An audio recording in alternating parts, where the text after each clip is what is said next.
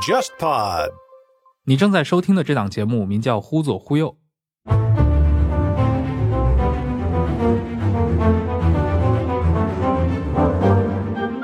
这是一档兴趣广泛的文化沙龙类播客节目，试图为中文播客提供基于经验视角的话题和内容。欢迎你在微信或微博上搜索“忽左忽右”，你会看到一个名为“忽左忽右 Left Right” 的公众号。我会在每一期节目上线后，在公号上发布关于这期节目的延伸阅读材料，并与听众互动，期待你的参与。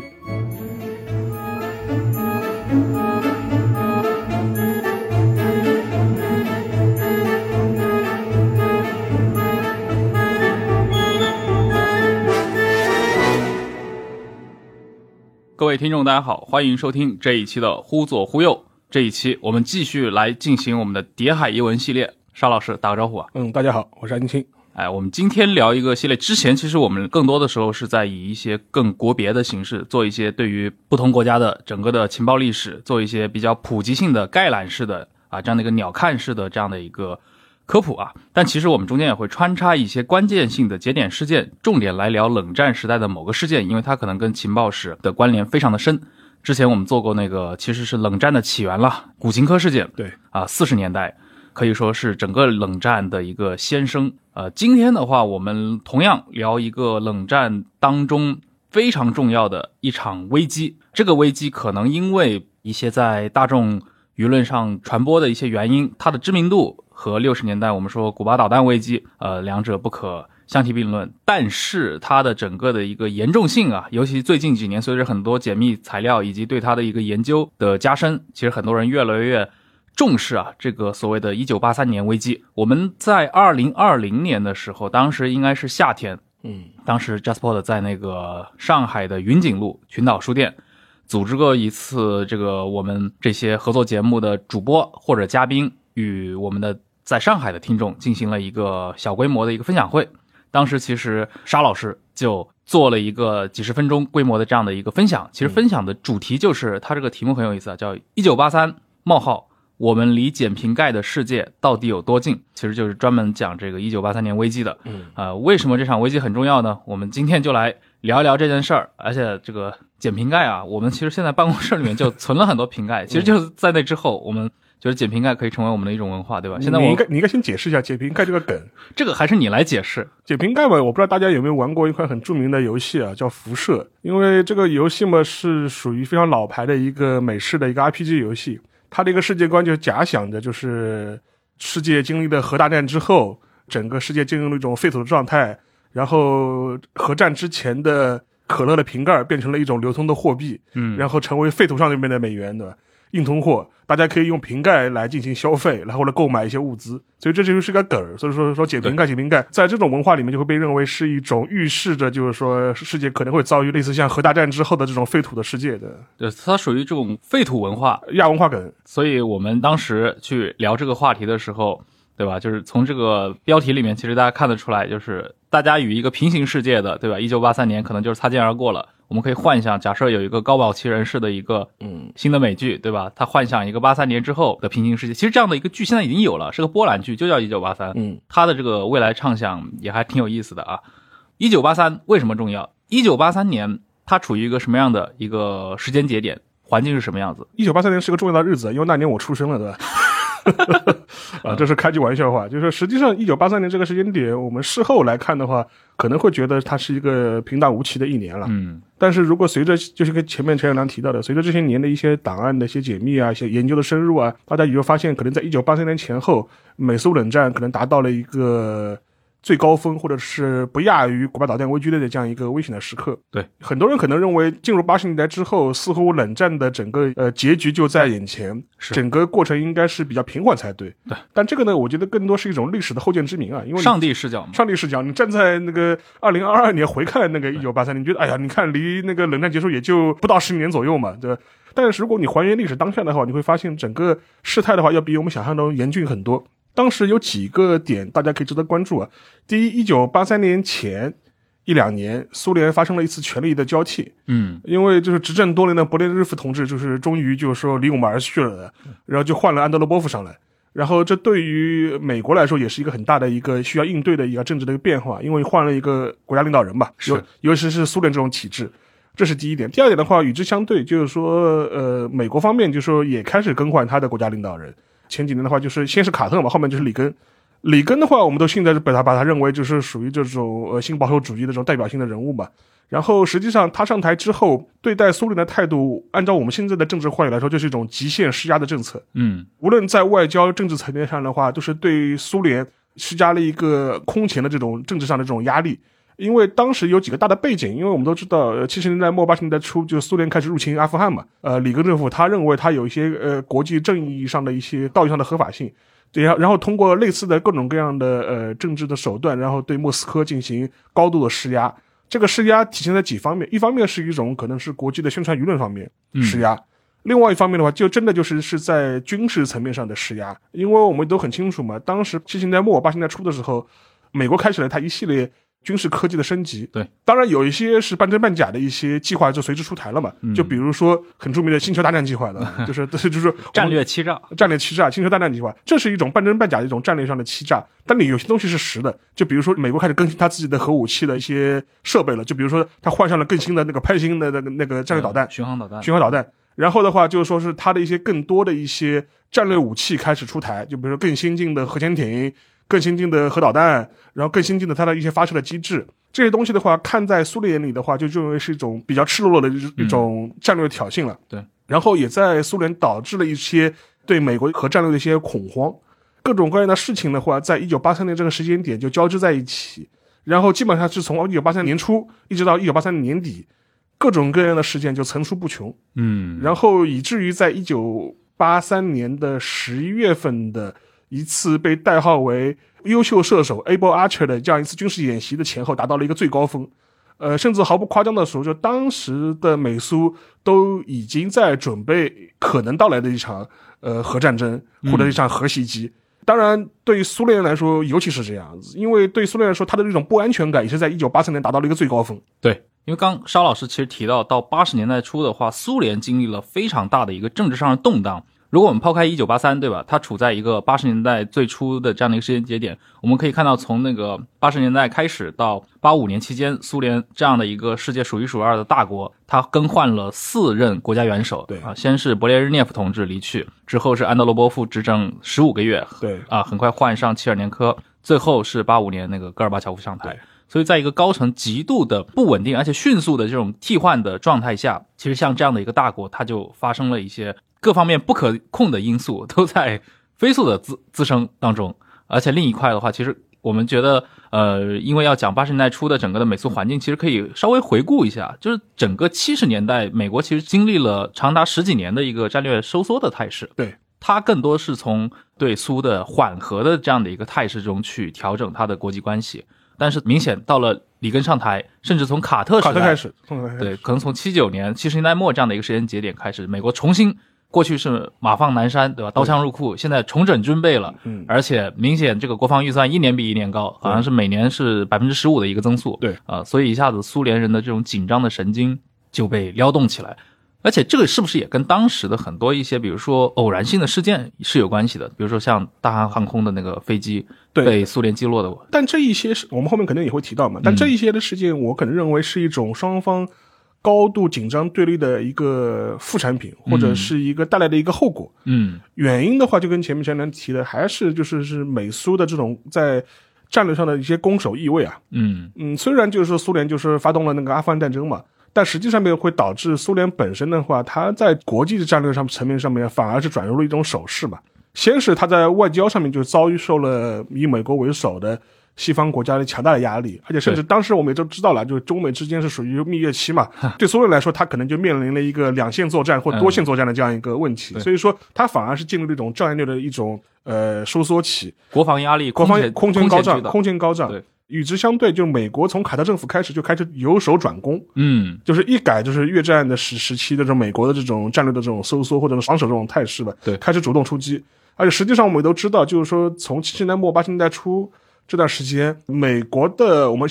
当然从我们角度来看，可以称之为啊，这霸权主义行径就越来越多了嘛。最典型的例子就是美军就直接干预格林纳达的对军事行动嘛，这类事情其实对莫斯科的刺激非常非常大，对，就觉得美国可能真的是打算要做些什么事情了，嗯，而且真的会认为就是美国会凭借他的一些核武库的科技的升级啊，可能会对苏联采取一些先发制人的这种态势。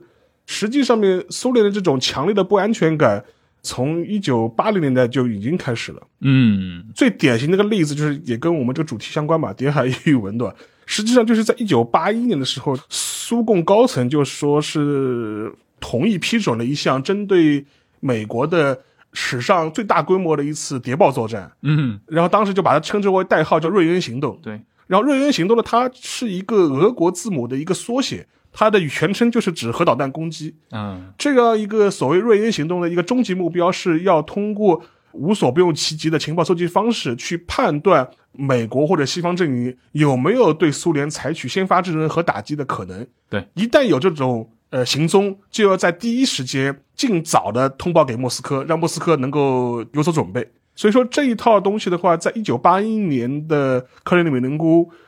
被通过，然后就正式由 KGB 我们就知道克格勃开始付诸行动了。是的，然后就开始动员了 KGB 在西欧在美国的大量的潜伏的谍报人员和情报人员，同时还用了很多东欧国家的一些情报人员，就比如史塔西的一些情报人员，是的，也在这个行动中发挥了很大的作用。而且这个行动本身呢，实际上它牵扯到的层面和人员非常非常多。而且这个行动有一个非常诡异的决策的机制，或者是一个报告形成的机制。瑞恩行动它是一个对整个一个对美国对西方核袭击的一个侦测的一个谍报作战情报作战，但是它的产出是什么呢？它的产出是一个计算机程序。嗯哼，现在我们从一些解密档案中能看到，就是说当时的克格勃居然真的煞有介事的用了一套我们现在说的所谓大数据的方法去分析苏联遭受美国袭击的这种可能性。嗯，当时他用了一套计算机的一套程式，这个程式非常有意思，我可以大概简单的说一说，就是说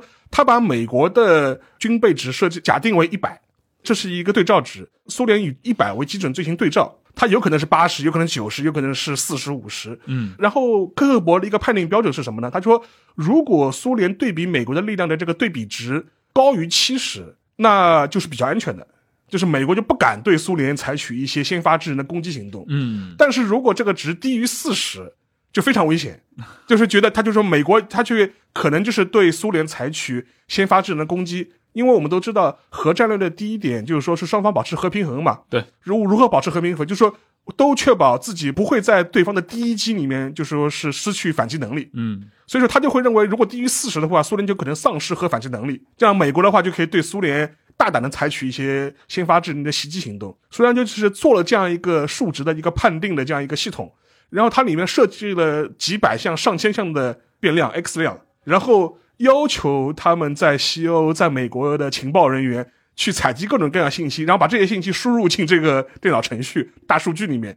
然后跑出一个所谓的数值，然后能够印证现在苏联是处于什么样的这种阶段，是不是危险，是不是要采取行动。对，我感觉这个行为非常像那种说军事参谋部门喜欢干的事儿，就是相信那个日本不是在二战末期他所谓那些关东军有什么6成理论嘛，要计算什么关东军的这个军备和他的整个的军事动员人力和那个苏联远东部队的一个数值上对比，对吧，高于 60% 即可保远东无虞。这你听起来说这套思路都是很像的。而且比较有意思的是，这套东西的话至少就是说从现在解密的文件来看，克里姆林宫方面真的还非常当真啊，不愧是唯物主义政权的。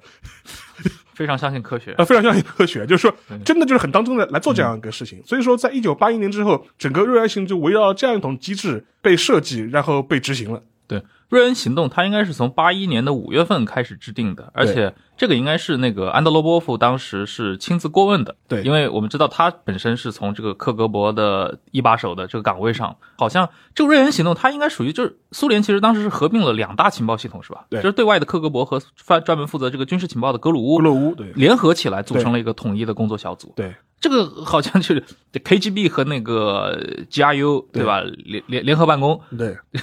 就是规格上是非常的高啊，就是但是你也可以从中想见，就是说是当时苏联的一种战略的不自信或者战略的一种恐慌。对，而且这个会涉及到，因为我们之前其实谍海译文讲这些间谍机构，其实反复提过很多次嘛。其实间谍部门它也是一个办公室政治高发的地带，就是存在一个抢条线的问题。所以也有很多人当时，包括事后的很多分析认为，其实这种你让不同的这些情报部门进来参与这样的一个项目中间，它有这种其实隐含着一种就是什么呢？就是执行部门或者说情报搜集部门，它故意向领袖层去夸大这些所谓的隐藏的这些危险。而且它还不光是苏联本身啊，它一堆东欧的这种国家也一起参与的。对对对，他们就是承接了一些部分任务嘛。对，其实那个谁啊，就是东德的那个国家安全情报总局局长那个马克苏尔，他有一本回忆录《隐面人》，里面其实就花费了相当多的笔墨提到当时的这个东德作为，就当然他的回忆中有很多怨气的部分，认为苏联人就把我们当成小跟班，对吧？真正的情报也不愿意分享给我们，对我们也隐瞒很多信息，然后呢派活给我们，尤其在80年代初的时候，就是软硬行动对的。然后整个一个行动的话，就是说是它的一些采集的点非常有意思啊。一方面是可以我们看什么电影小说可以想象的，就比如说啊，潜入什么五角大楼，对吧？潜入北约高层，盗取一些相关的一些决策信息。我记得前两年德国就拍过一个德剧就叫83年，德国83年。它当中就是假想了这样一个情景，就是把一个东德青年乔装打扮之后塞到西德去，冒充了一个西德的一个军人，然后去潜入北约的一些高层，要盗取一些跟决策相关的一些情报。当时是拍了一个德剧，是个谍战剧。这一些部分是可以想象的，还有一些部分就有意思了，就是他收集的各种各样的因素吧，就是无所不包。到什么程度呢？就比如说他会专门派潜伏在英国的间谍去，每天干什么事情，就开辆车停在白厅或停在那个英国的国防部门口，统计进出的车辆多少，统计办公室亮了多少盏灯，然后他会统计一个 pattern 出来，就是统计一个模式出来，然后计算出一个所谓的标准值，看看比方说这几天是不是灯突然开多了，灯突然开少了，或者进出人突然变多了，以此来判断一些可能有大行动的一些蛛丝马迹。是的，就包括还有一些比如说监测到一些长时间的无线电静默呀，这些就是他们会有一套所谓的这个分析框架，认为哪些是潜在的冲突升级的一些行为的预兆迹象。对，他甚至还会去调查，就是说是西欧各个国家献血站的血量供给的多少。因为他会觉得如果有大规模军事行动的话，可能会之前会大量的就是说是提高那个献血的这些比例啊，就是为大规模冲突做准备，就类似的这些无所不包的一些社会的要素，它都会被计算进瑞恩行动的一些预测值，然后输入这样一个系统里面去。对的，而且我们可以看到81年瑞恩行动就展开了嘛。对，然后紧接着在这之后啊，可能几个月之后，比如说82年就发生了这个黎巴嫩战争派遣海军陆战队的事件。对，然后像83年的话，又有那个跟利比亚的这个驱逐利比亚米格23的战机，然后83年10月份著名的这个美军入侵格林纳达。对啊，这些都发生在这个瑞恩行动的整个的发展的过程当中啊。当然我们又要讲回到这个一开始的就是优秀射手1983这个行动，其实也是发生在83年10月份。它叫 Able Archer， 就是它本来是一个常规性的一个军演，北约军演，它是一个年度性的军演。按道理来说，你可以看到这个优秀射手83吧，实际上也有优秀射手82、81都有。对，按道理来说的话，应该是一个常规性的东西，不应该引起莫斯科方面的特别的紧张。但问题是，就跟我们前面提到的，因为从80年代初以来一系列的事情，就是说让苏联对里根政府的对苏态度就非常的担忧。最典型的例子就是84年初的时候，当时3月份的一次公开讲演中，就是里根公开称苏联是邪恶帝国。这个事情的话实际上是一个带有非常指标性的事件，因为这对于莫斯科来说就觉得对里根政府已经不抱有任何缓和啊或者转圜的这种幻想了。事后的话，就是有一个叛逃到美国去的一个克克勃的一个将军啊，克鲁金，当时他就是回忆过这个事情，他就说这个演讲发表之后，就是安德罗波夫本人非常的震惊，就觉得里根政府他是已经要下定决心要跟莫斯科彻底摊牌、彻底翻脸了。所以说，在此之后的一系列的一些对苏的行动，都会被解读为一种对苏侵略前的一些战略试探，甚至在莫斯科，当时的很多的一些政要。会把那一个时间点想象成1939年到1941年期间的这个时段。我们都知道，就是苏德战争爆发前的那段时间。更何况的话，就同样也是在3月份 ,1983 年3月份，里根在全国讲话中公开提到了那个星球大战计划。对。这一点的话，对苏联来说是更进一步加深了他的战略的忧虑嘛。你觉得等于就是说你要打破从古巴导弹危机以后美苏之间的这种战略平衡，嗯嗯，然后是彻底抛弃了就是说是从肯尼迪政府以来的美苏之间的这种战略上的默契或者战略上的一种均衡的这种状态，对，就是是无异于是对莫斯科公开的宣战，就是哎，比如说从美国的角度，比如里根他这么做，对吧？在上台之后啊，当然他的这种对苏外交的突然强硬，这个是他背后的一个根本的逻辑是什么呢？这个是属于就里根个人，他作为一个这样的一个总统，嗯，他要去完成自己的人设，还是说他的整个的，因为他一定要考虑到，比如说苏联对这个反应啊，其实很明显，我们后来去看到，就是其实美方对苏联的这种高度紧张的反应，可以说是不太察觉的。对，实际上我们前面提到嘛，就是美国对苏联的战略转向，实际上是从卡特政府就已经开始了。嗯，尤其是那个阿富汗战争爆发之后，当时的美国的华盛顿层面的话，都会觉得，就是说美国需要在这个事件之后表达出对苏联的明确的这种政治上的态度。在这个背景之下呢，就是说是美国就开始了一些对苏联的战略上的一些主动出击啊。而且另外一点的话，就是随着那个卡特政府之后。相关的美国的整个一个军事科技迎来了一个新的一个收获的高潮，因为我们都实际上知道，我们军事科技的研发不是一朝一夕的事情，基本上你现在的研发可能10年后才能看到结果。嗯，所以说对美国来说，80年代初的美国来说，他正在收获他自己是10年前的军事的一些投入的一些成果。在这个刺激之下呢，就是说是美国政府本身他就会觉得，我在一些军事科技的技术上面赢得了对苏联的技术上的优势。然后在美国国内的对苏政治氛围越来越激进越来越激烈的这个大背景之下，对于卡特或者对于里根政府来说，他也急于能够希望有了一个技术的一个底气之后呢，重塑自己对苏联的战略上的优势，然后进而采取一种比较咄咄逼人的这种态势。另外一点的话，其实对美国来说还有一点，就是急于要改变自越战以后的美国在西方世界的这样一种相对来说比较衰退的一些国际影响力。嗯，更何况从卡特政府之后，我们都知道还有伊朗盟事件嘛，伊朗盟事件本身也是导致了卡特政府无法连任嘛。在这一系列之下呢，就是说他需要在对苏问题上展现出美国作为所谓西方世界领导人的这样一种形象。另外一点的话，里根本人的对苏态度呢，比较有意思。实际上面就是说，里根本人他在上台前一直是以一个废核主义者的形象出现的，而且他也一再公开表示过，他是一个骨子里的废核主义者，但是在国际政治上面，他又是一个极端反共的这样一个意识形态为底色的。所以说，在他上台之后呢，更乐于就是说是压抑自己作为一个反核人士的这样一种意识形态，而把自己的反共的这样一种意识形态呢，催生到了一个最高潮。嗯，而且实际上面他在发表那个对苏的那个所谓邪恶帝国的演讲呢，就是在一次有宗教背景的这样一个活动里面发布的。我记得他是接见福音教会的时候突然冒出这么一句话，嗯，苏联是邪恶帝国。对，所以其实像美国这样的一个政治生态里面，他这个最高领袖的个人的一些作风，其实很多时候会参与到，就是作为一种偶然因素去影响这种。而且实际上就跟前面陈亮讲的，就是现在事后来看的话，其实当时的美国并没有想到苏联居然是这么的怕自己，嗯，而且是这么的恐慌。而且实际上面在1984、85年之后，有一些相关的情报流到华盛顿之后呢，华盛顿对此也是抱持一个非常怀疑的态度，就觉得这是不是苏联人放的假情报，嗯，苏联人怎么可能这么怕我们。嗯，哎，当时比如说有了优秀射手83的这样的一个大型的军演之后，苏联方面他这个战争核危险到了一个什么样的地步？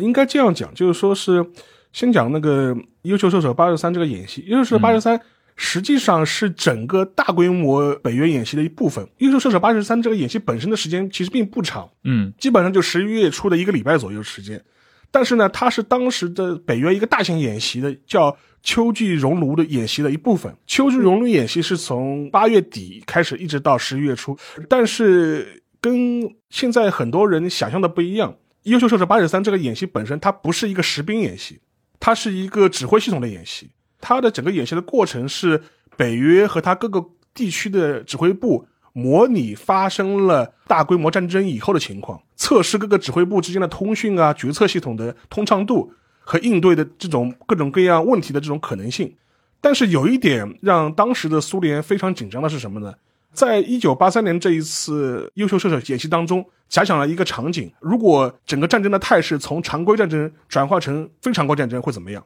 当时他假想了一个场景是什么呢？就是说东欧国家发生了反对苏联的所谓的一些社会动乱，嗯，然后苏联的华约组织部队开始介入这些东欧国家，然后在介入的过程中呢，就是跟西欧的北约的部队在边境地区发生了冲突，然后冲突扩大，导致了前线的大规模的这种战斗的这种状态。同时呢，华约部队开始利用自己的装甲部队的优势，开始向西欧平推，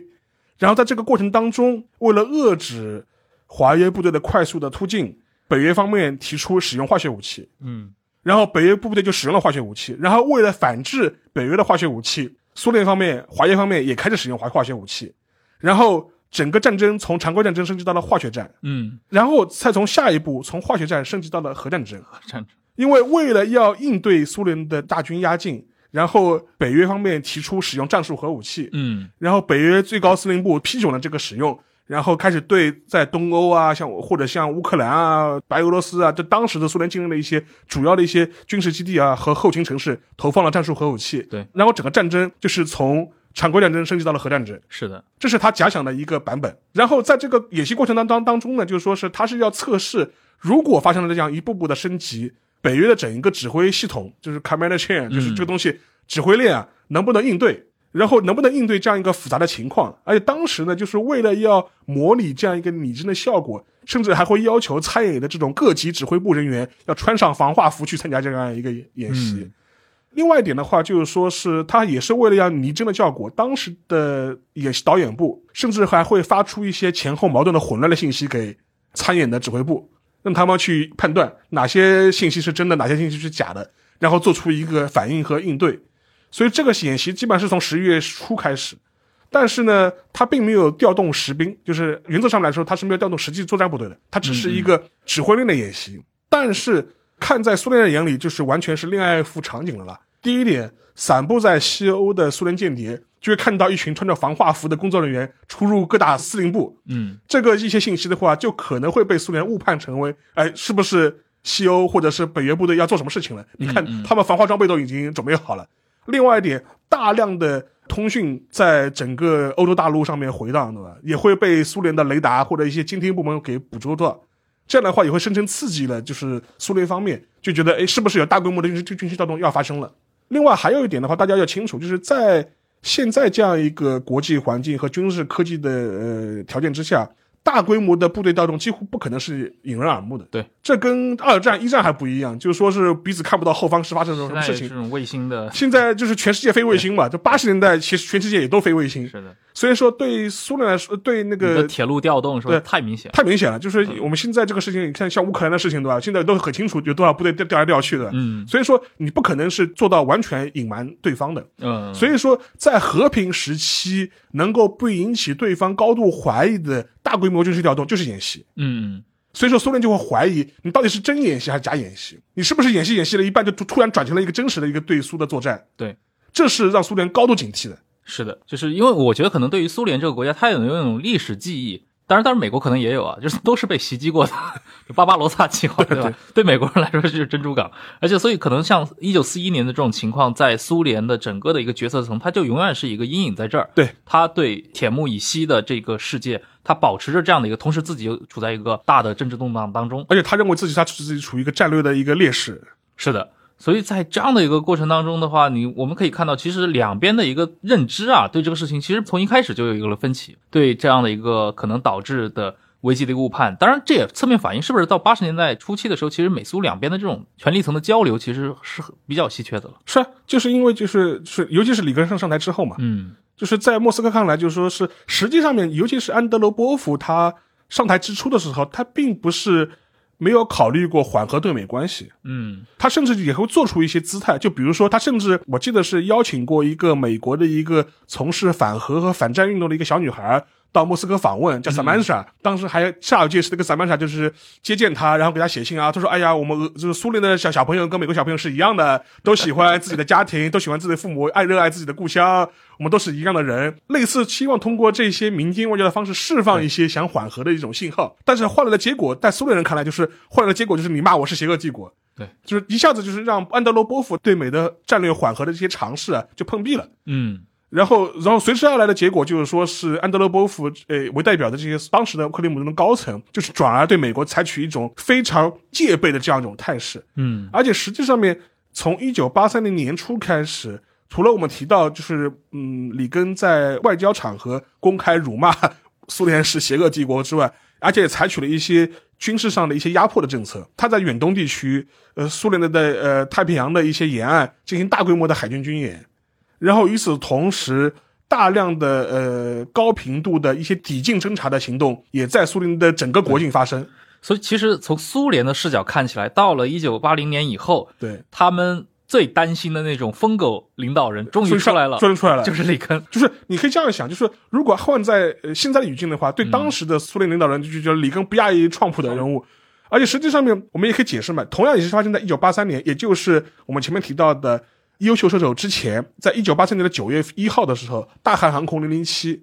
在苏联境内被击落，对，它是本来是从那个阿拉斯加飞到首尔的，对，结果在飞行过程中发生了偏航，就飞入了库页岛，飞进了苏联的领空，然后被苏联防空军的那个飞机击落了，是的，导致机上了200-300个人乘客全部死亡，无一生还。这个事情反正也是一个历史疑案啊，好像我小时候是在那个 Discovery 的那个纪录片里面看到这个。对，这个事情发生之后，就是说是里根政府在第一时间咬定苏联是蓄意击落这架飞机，造成了大量的人的死亡。在美国的鼓动之下呢，全世界也发生了大规模的反苏的一些相关的一些游行啊，或者抗议的一些活动。然后后来嘛，一开始苏联政府是想否认这个事情的，后来随着黑匣子啊或者一些相关的一些披露啊，其实确实是被否认不了，苏联航空军击落的。但是苏联方面事后的一些反驳或者一些辩解的理由是说呢，说这个飞机的飞行轨迹很奇怪。对，第一个是它是大规模的偏离了那个航线，进入了苏联领土。而且当时根据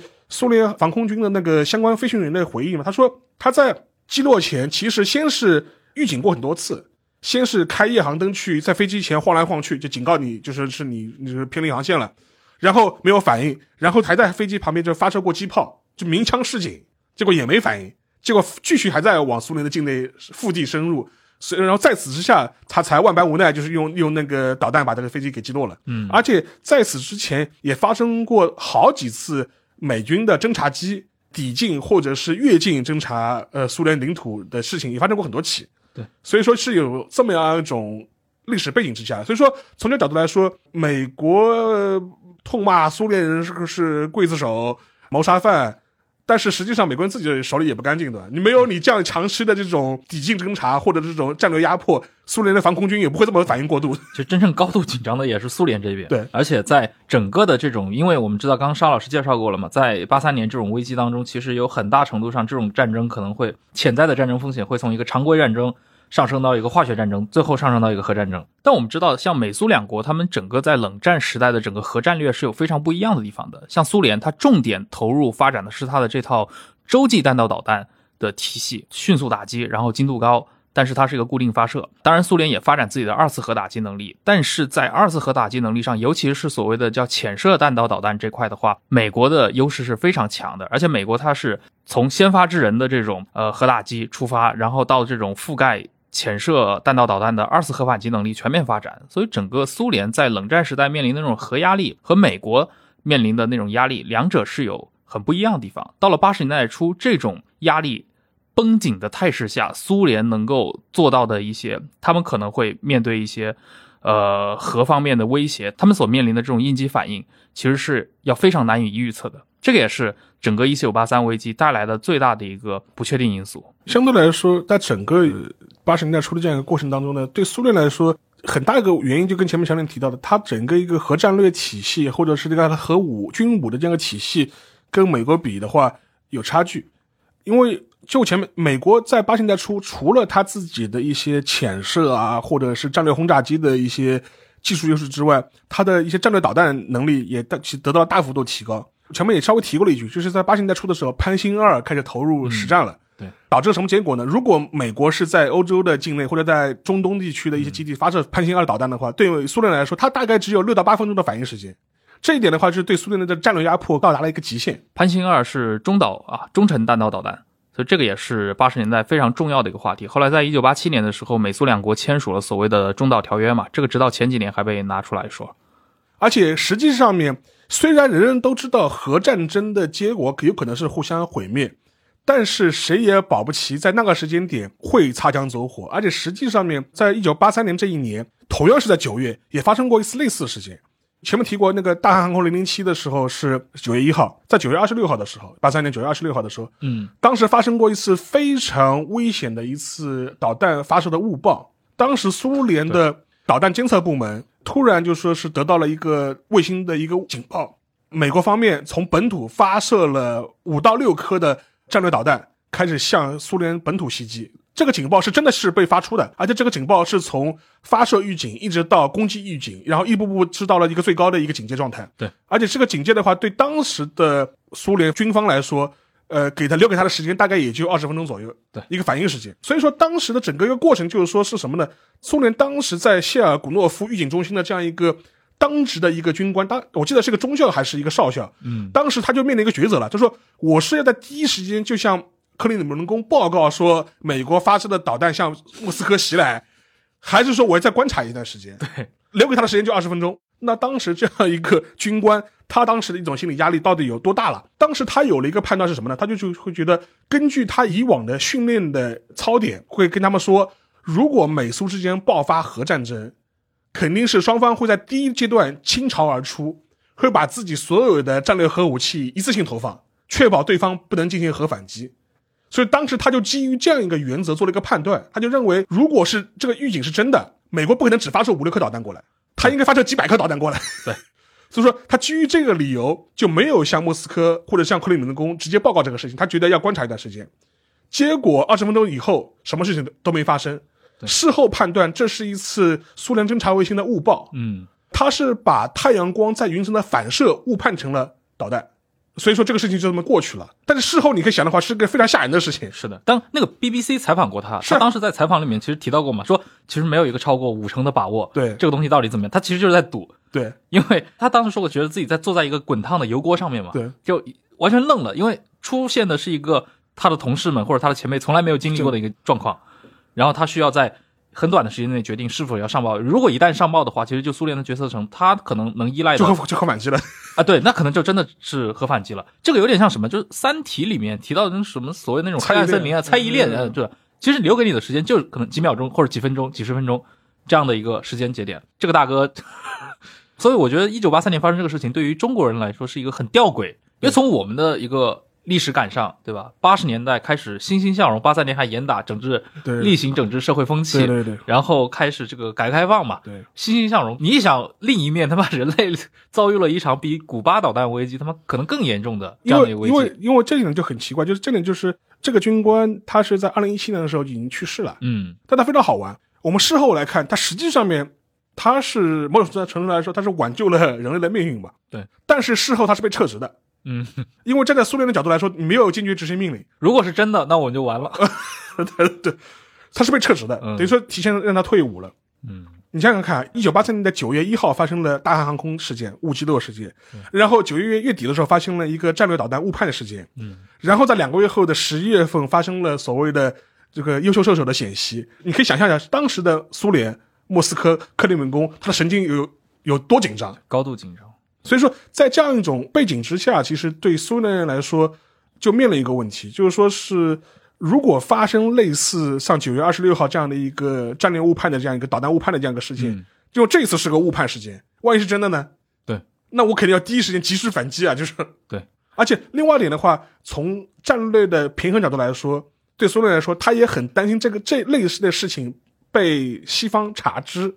如果西方他可以赌一点，他说认为你会犹豫，你不会在第一时间反应，我预判了你的预判，那你就完蛋了。他这样就会处于一个极端的被动状态嘛。是的，就是你也可以解释他为什么要把这个人提前退伍，然后把这个事情封存了很多年，直到苏联解体之后才被曝光出来，也是这样一个原因嘛。这就让我想到，我插一句题外话，这就让我想到了小岛秀夫雄同志的，他在合金装备这个故事里面就曾经设定过这样一个场景嘛，就类似于像。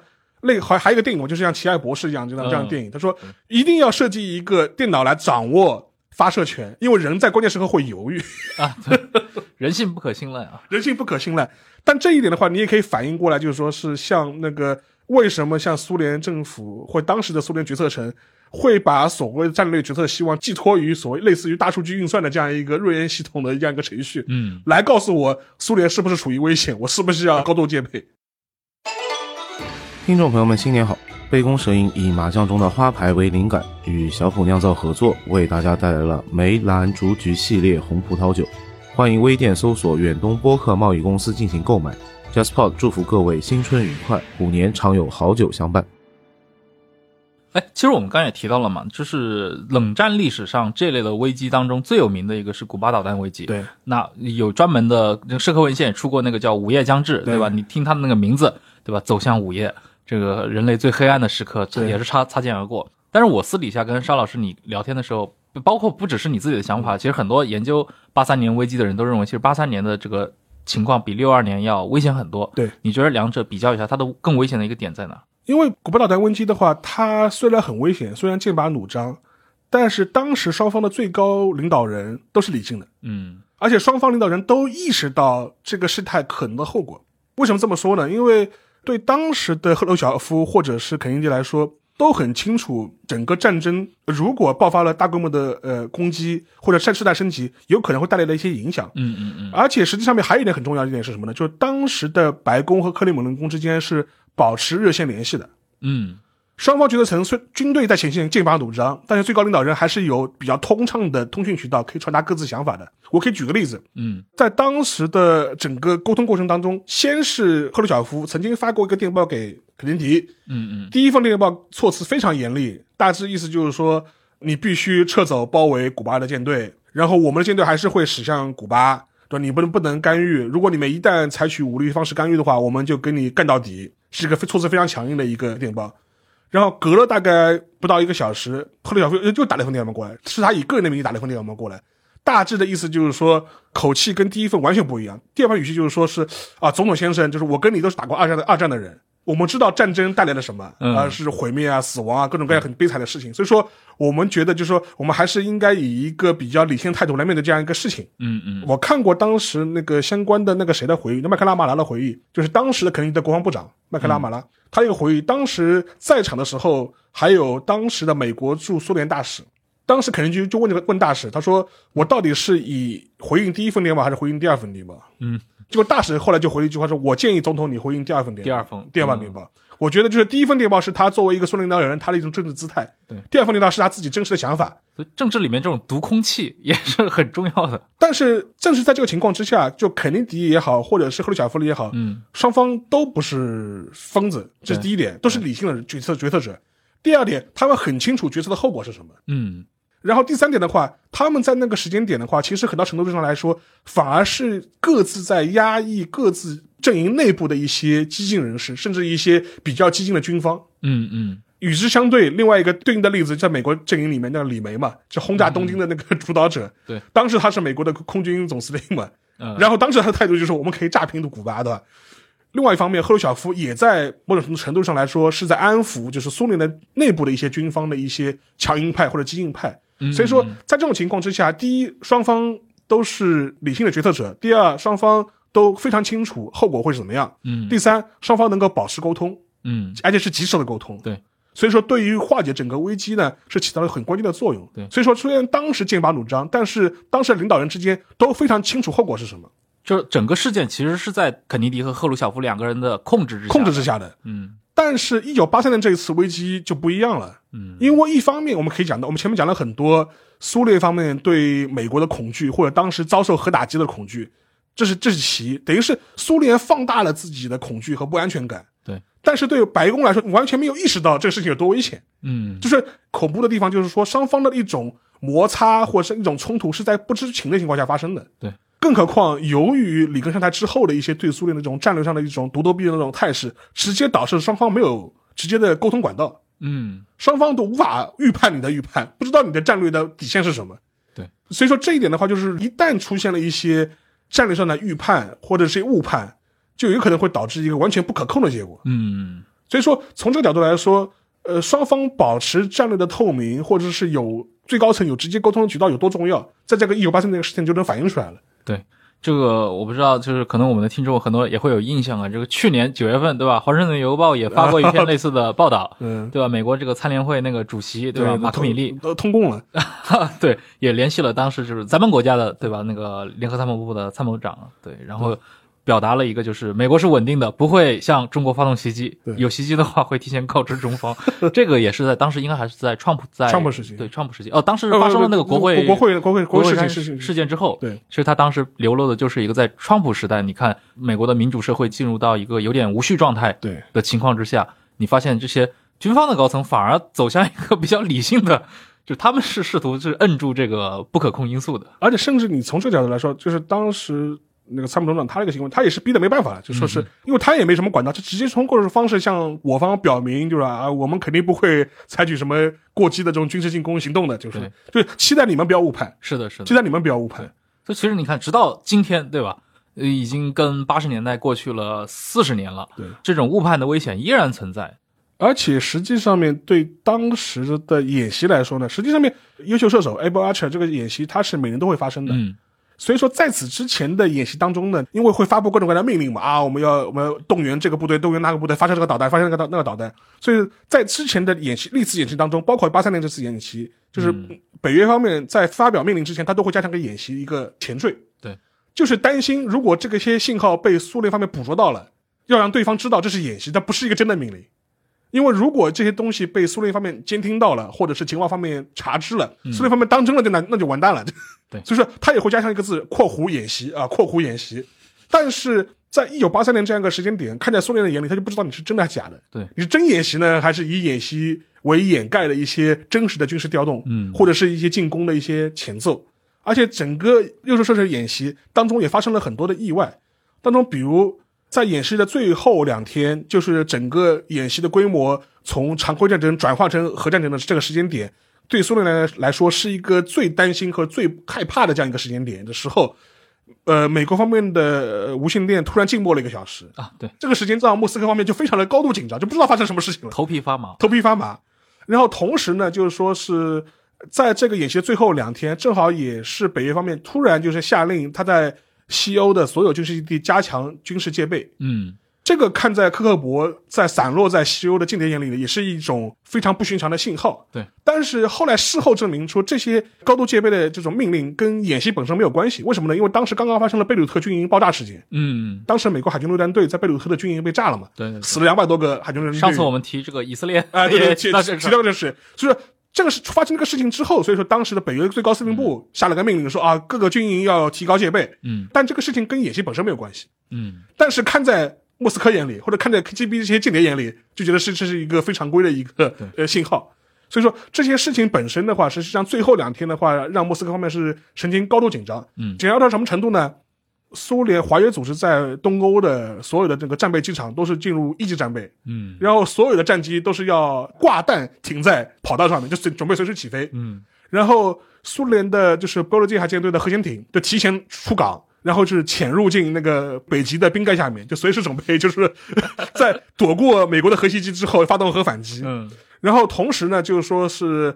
苏联战略火箭军就是他的一些指挥部啊，也开始向一些比如说生产老龄的一些什么秘密指挥所啊进行转移。然后同时呢，我看过当时苏联战略导弹部队就是那火箭军的一些将领的回忆啊，就说是在当时按道理来说，他们那个现场的指挥发射井的指挥官就是一正一负嘛，双方要互相开启对方的那个保险箱才能拿出命令来发射嘛。但是在那个时间点突然出现了第3个军官。不是他们部队的，只说这个人是来保证发射基地和莫斯科之间联系的。后来那个火箭军的军官事后回忆，他说怀疑是科克勃，他就是来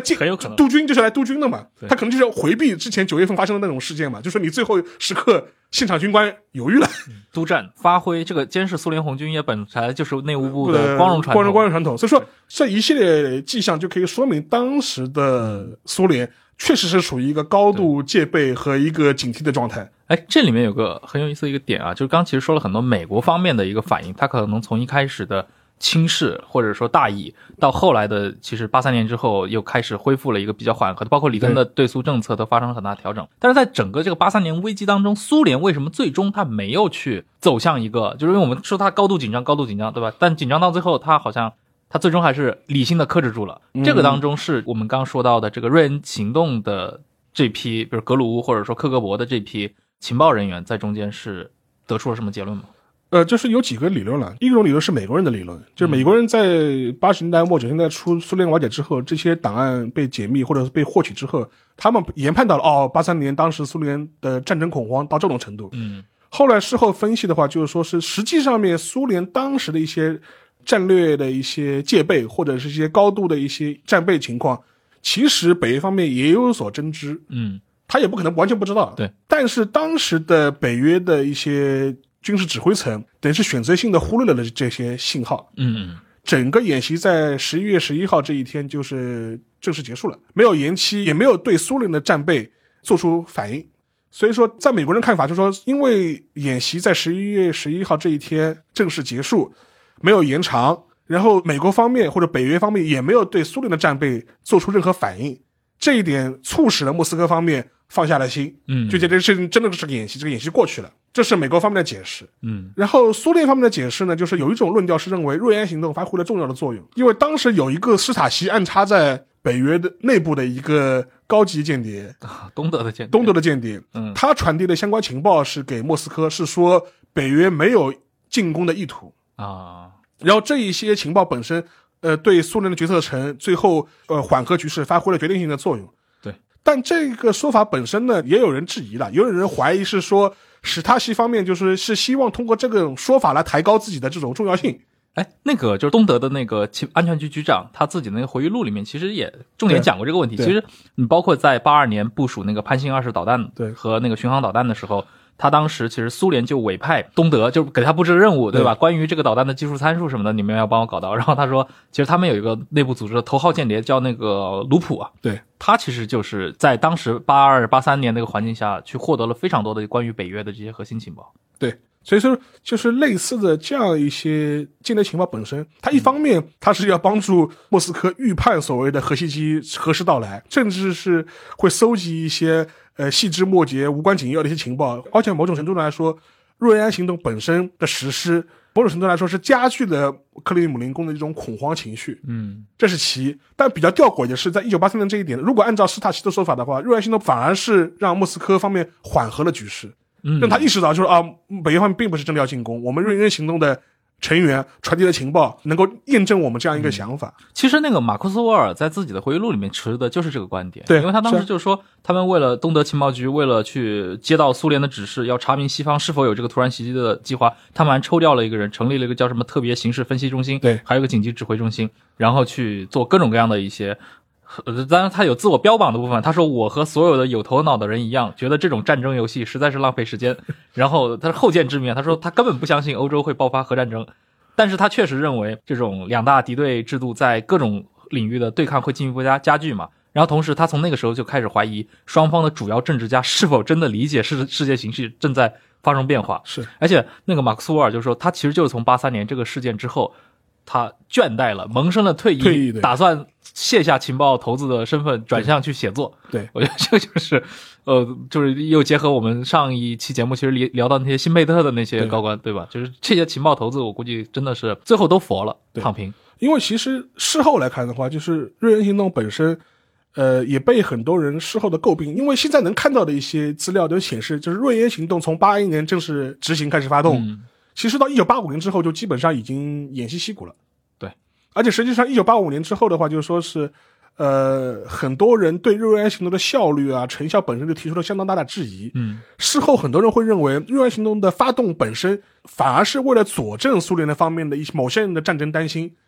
就说是就类似于这领导已经做决定了，你要找的证据来佐证领导的决定，就是很多人会把瑞安行动归结成类似这样一种东西。所以你刚说了前两种推测，对，还有新的一个关于苏联的一个说法吗？还有一种说法本身的话，他就会认为当时1983年的整个战争恐慌可能也没有像我们想象中的这么的严重，这也是种说法。这种说法更多是来自于就是说当时的一些苏联的一线的部队的一些回忆，他就会认为当时的整个战备情况其实跟之前的战备也没什么太大的区别。虽然就是挂弹待机，时刻准备起飞，但是他说这类似的这种演习可能隔三差五也有。嗯，然后另外一点的话就是说是还有一个问题，就是说是前面提到的对整个若干行动整个一个缓解的这样一个过程，到底是谁发挥了决定性的作用。就一种说法我们前面讲过了，是因为美国人没有做过这种反应，还有一种说法是瑞典行动发挥了比较大的一个决定性的作用，但是这两个说法事后来看的话可能都有点问题。嗯，第一个是美国人的行动，就是美国人缓和了这样一个当时的局势，实际上面事后来看当时的美国的情报部门其实对苏联当时的战备调动情况并不是很清楚啊。因为事后就是从 CIA 解密的一些档案情况来看，他对当时83年就是演习前后苏联方面的调动情况呢并没有掌握得很清楚，所以说甚至有一些美国的研究者会认为整个行动之所以能够得到缓解，这恰恰是因为苏联当时的整个战备行动进行得非常隐秘。嗯，为什么呢？就是说如果这些大规模的军事调动被北约方面或者美国方面查知，可能会反向刺激美国，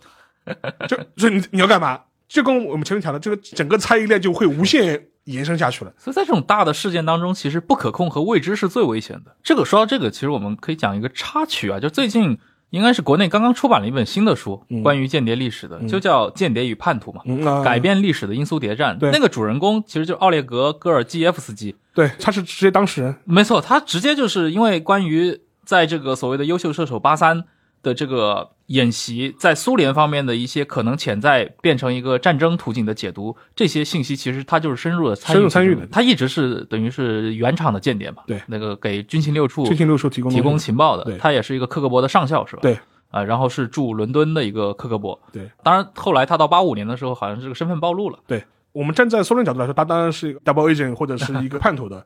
但是这一类角色本身的话，他在像这样的场合下面反而会能够发挥出一个信息传递者的角色。 对，其实非常有用，需要这样的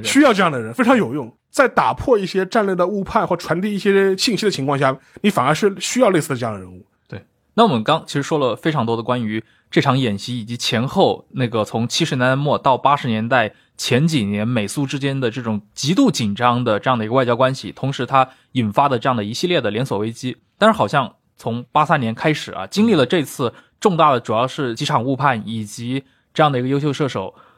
的演习之后，美国方面陆续的里根政府开始收获到一些比较细节的关于苏联方面反映的一些情报，那些情报好像有点出乎他们的意料。在此之后，好像里根的整个的一个对苏政策发生了一些比较重要的或者说很大的一个改变，就是后来我们在历史上看到的，对吧？进入一个重新又接触的这样的一个形态了。就这块是怎么发生的？实际上美国知道莫斯科方面对美国的这种战争恐慌，实际上也是在84、85年之后。主要理由就是有一批克格勃的一些相关的一些间谍啊，就是叛逃了嘛。嗯，就带去了很多相关莫斯科方面的一些决策的上面的一些情报，然后也让华盛顿方面就是重新来判断一下美苏关系处于什么样的这种阶段和状态。另外还有一点原因就是说是当时的一个经济背景的大环境。因为在70年代之后，美国尤其是西方的经济呢走出了一个低谷，就开始进入了一段比较黄金的一段复苏期啊。但与之相对，苏联的经济是走下坡路，马上就要吃不饱饭了，马上就吃饱饭了，主要也是跟能源市场有关系嘛。对，能源市场有关系，所以说两者的话，在经济上面的话，就一上一下就显得非常非常明显。然后又配合着他们获取的莫斯科内部的一些对美决策的一些恐慌性啊，或者一些判断，也认证了华盛顿方面似乎要重新调整我们对苏的一些战略的判断。苏联到底是一个在他们看来咄咄逼人必须极限施压的一个所谓的一个侵略者，还是一个实际上面他内部已经是千疮百孔，然后整个是已经是一个摇摇欲坠的这样一个政治的一个实体。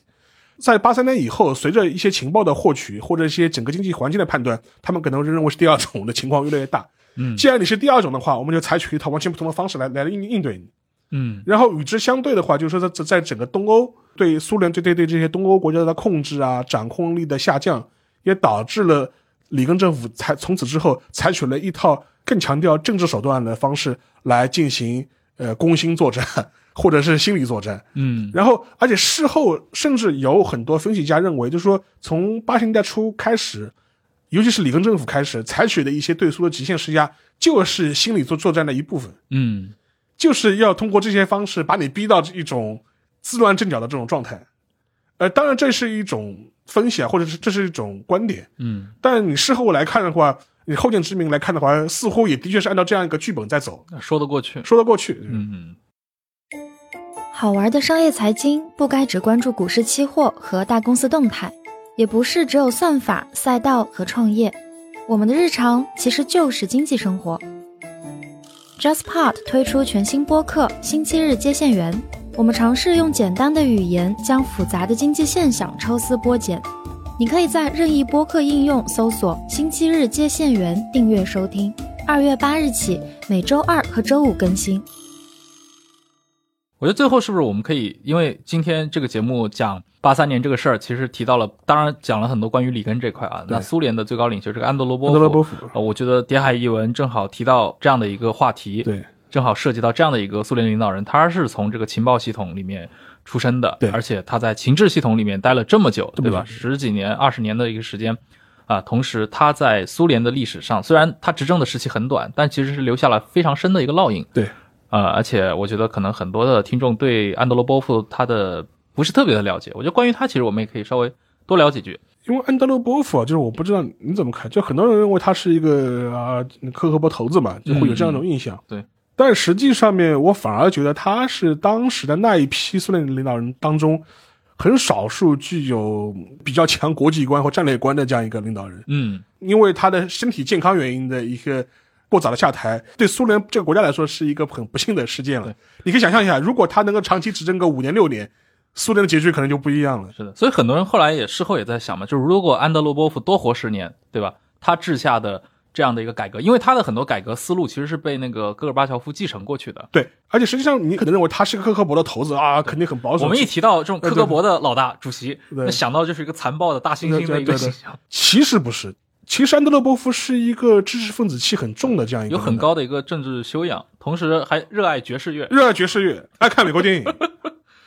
电影，所以说他是一个知识分子气很重的这样一个领导人。他虽然是科赫勃出身啊，对，就是他，我给我感觉是什么呢？就是他在一些决定生死存亡、大是大非的时刻呢，是一个能狠得下心的人，嗯，但是同时他也是一个知变通、知道进退的这样一个人，对。就是比如说他在那个比如匈牙利事件的时候，他会主张啊一定要去镇压反革命叛乱的，这是他的一方面。但另外一方面就是从现在以后，他也开始支持苏联内部的一些进行改革，